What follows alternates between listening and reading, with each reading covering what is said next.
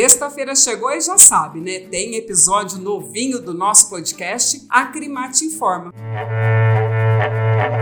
Fica aqui comigo que a gente está começando.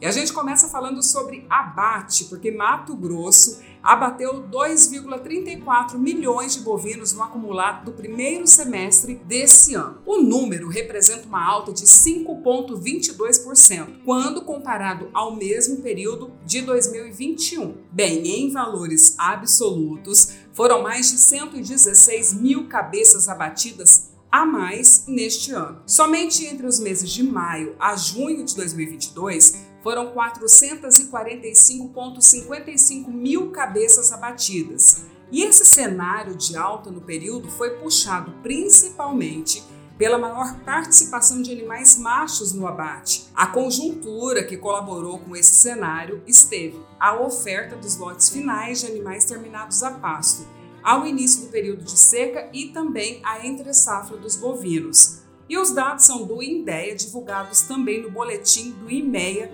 desta semana.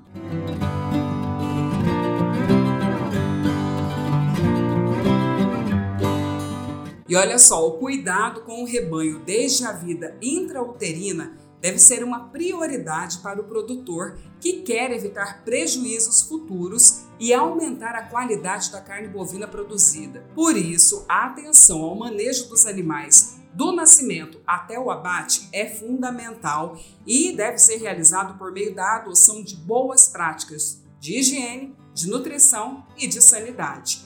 O gerente de Relações Institucionais da Associação dos Criadores de Mato Grosso, médico veterinário Newton Mesquita, elencou as principais medidas que podem ser adotadas para garantir a saúde do animal prevenir doenças e também diminuir os índices de morbidade e mortalidade. Acompanhe.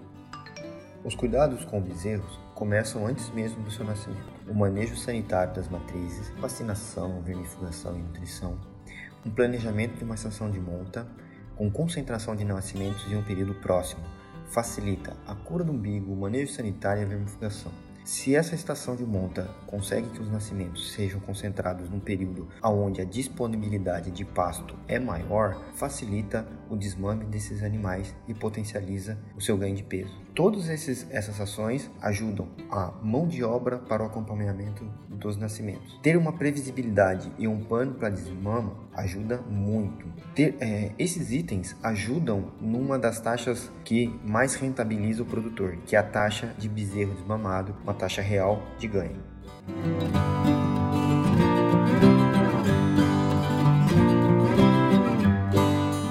E começa no dia 15 de agosto e segue até 30 de setembro o prazo para a apresentação da declaração do Imposto sobre a Propriedade Territorial Rural 2022.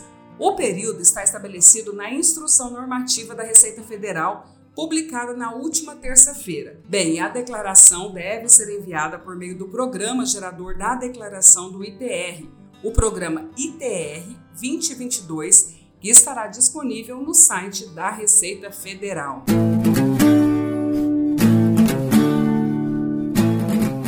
Atualizações feitas com sucesso. Desejamos a todos vocês um excelente fim de semana. Lembrando que a Crimate 51 anos, o braço forte do pecuarista mato-grossense. Um abraço e até logo.